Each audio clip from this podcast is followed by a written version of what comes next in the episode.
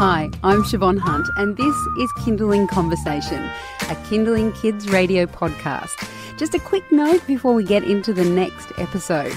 If you haven't already, I'd love you to rate and review Kindling Conversation wherever you get your podcasts, or if you enjoy the episode, share it with your friends. All right, thank you, and on with the show.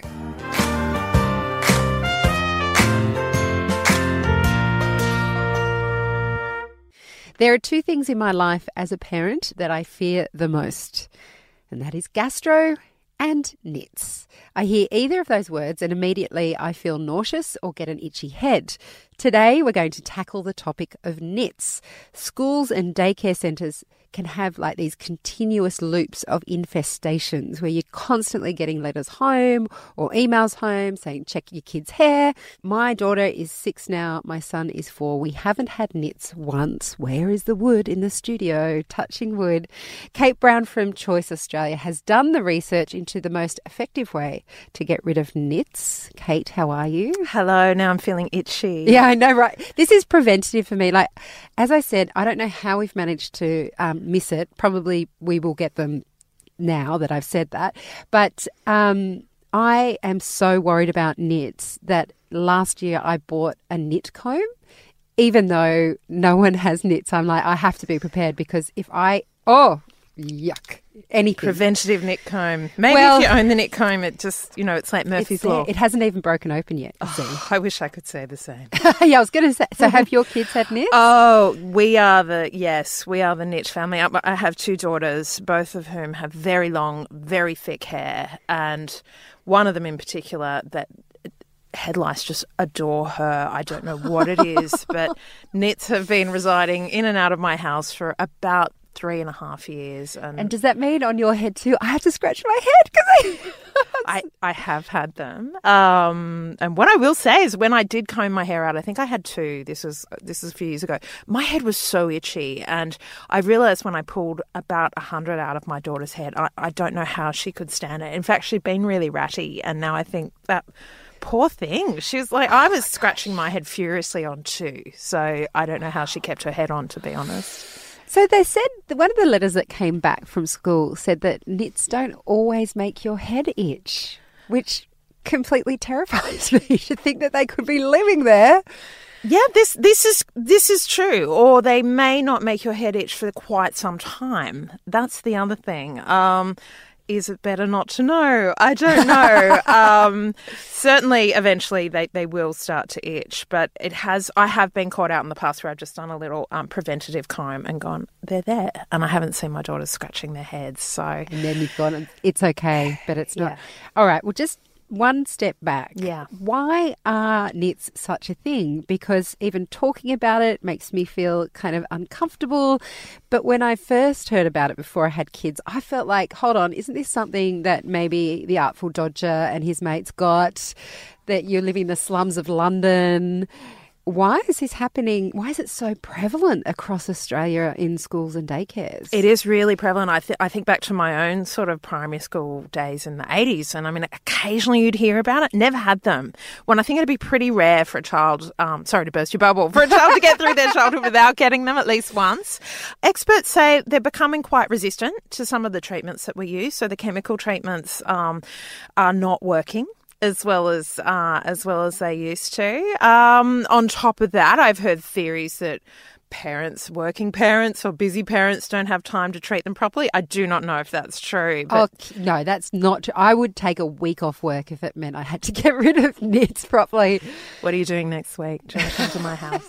Have a practice. So okay, um, let's just say we know that nits are everywhere. Is there any way of avoiding it? Like some people say, have dirty hair, use hairspray. Are there ways to prevent getting nits? There are some, they're not 100% um, ironclad. What I think is really interesting when you just said those things is there are so many theories about nets and, and so much misinformation gets spread from parent to parent, um, a bit like the lice themselves. Um, and it was really only when I looked into it and spoke to experts, I realised how many of these things aren't true. So there's a couple of myths. Um, one is that they can jump and fly. That's not true. Um, Oh, nets can God. only crawl. Um, Um, so preventative um, sprays, as an academic pointed out to me, don't work in the sense that once a nit gets, uh, sorry, once head lice gets on your head, even if they don't like it there, they can't get off uh, because they can't jump, they can't fly away. So the idea of a preventative is kind of a bit of a moot point. You can do things to stop them climbing a board in the first place, but once they're there, they're not going to say, "Oh, I don't like it here. I'm I'm hopping off." It's just not the case because of the way they they move from head to head. They swing basically from one hair to another. They've got little hooks on the end of their legs. I can see you shuddering, Chev. um, and that's how they work. And that's why younger children tend to get them because they tend to put their heads together a lot more than older children. Um, and once that little lice or louse will hook on, they're up on your head and then they're getting busy drinking your blood and laying eggs and having a family. oh, brilliant. So when I say to my child, don't hug anyone at daycare, that's probably a good preventative it's measure. probably a really good preventative. Tying hair up is a really good one.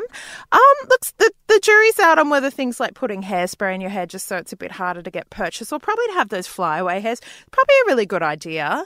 Um, I know people think they have to wash everything in their house as well when their child has um, head lice. That's not really the case either. So um, they can only live off the head for less than 24 hours before they'll die. So you might want to wash like hats, pillowcases, hair ties. You don't need to. You don't like, have to do- the house bare. Oh, thank God. Because I Yeah. thought, God, people talk about how they've been, you know, washing sheets and all kinds of Yeah, stuff. I mean, maybe if your kid doesn't sleep on the pillow and goes everywhere. Yeah, Wash the sheets. yeah. So, what is the difference between nits and lice? Are they the same So thing? Nits is actually the eggs. They're the little eggs that are glued onto the hair. um, lice are the little critters that are running around laying the oh, eggs. don't! Oh, I. I just cannot bear that. Um, oh, just the idea of them being in my head.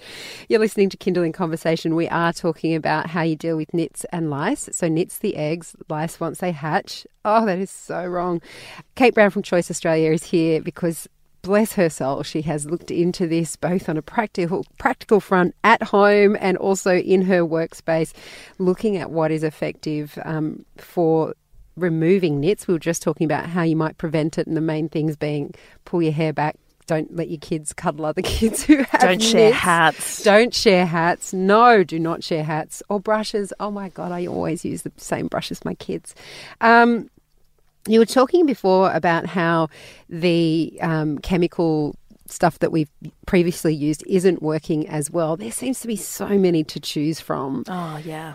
And they're very expensive. Uh, the first time my daughter had head lice, I ran to the chemist, sort of ra- waving my credit card in the air, help, um, and dropped honestly about 50 bucks. What I learned the hard way. Um, really, a lot of those things will work a bit, uh, but not super well. So your your kind of pesticide treatments, very high high tox for a start. They're not going to get rid of the eggs. So you've got the the live critters and you've got the eggs. When the eggs hatch, more critters come out. So the pesticides will kill the the head lice on your head, but they're not going to get rid of the eggs. You're going to need to comb the hair out anyway. There's heaps of treatments available that claim to be natural, and probably most of them are. Uh, they're quite expensive, but what most of them do is replicate what you could find in good old hair conditioner. That's going to cost a lot less. Okay, so um, we might be, it's more effective possibly just to get some conditioner. Does it have to be any type? Can you just get the cheapest conditioner on the block? And what does that do? Does that kill the lice? Does it, I've heard it smothers them. Yeah, it smothers them. So, um, experts I've spoken to are like, buy the biggest bottle of cheapest conditioner you can find.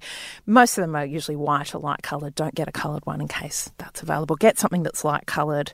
Get a Nick comb, um, which is either plastic or metal, whichever one works best for you. You put the conditioner on dry hair it, smo- it smothers the lice, so they can't breathe. It bogs up their breathing apparatus and stuns them because they can move really fast. Um, what it does is it sort of clogs them up, they stop moving. You put it all over the dry hair, and then you literally just comb, comb, comb. And then I use paper towel, wipe that conditioner on, then you can see the bugs because they're dark coloured.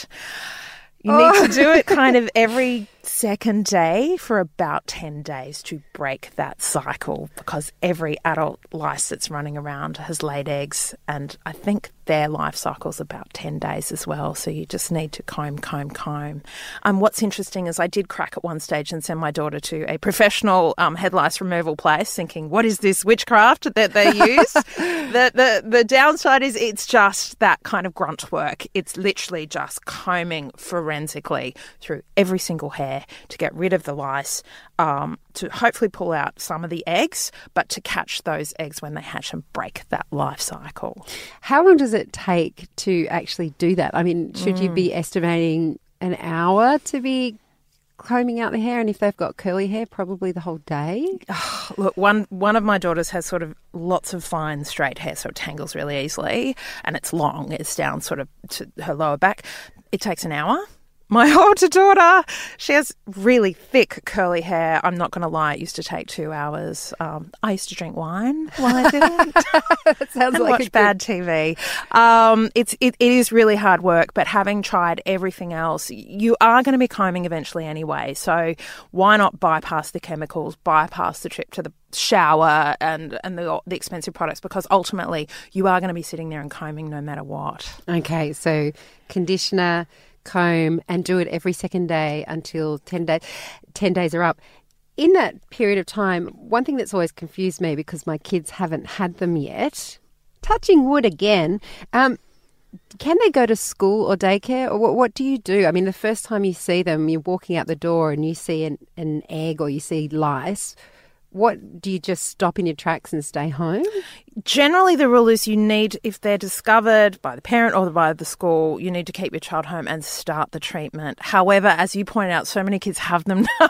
no children would be at school if they had to stay home the whole time. So, generally, the rule is as long as they're undergoing treatment, then they're okay to go back to school. And in my own experience, those that first comb through is where you're going to get the majority of the adults who are causing the problem um, or sorry, may cause the problem to other children. So, yeah, you, you, you, probably need to keep them home for a day, depending how long it's going to take to comb out the hair, and then and then they should be good to go as long as you've tied their hair up, make sure they're not sharing hats, and wash the pillowcases.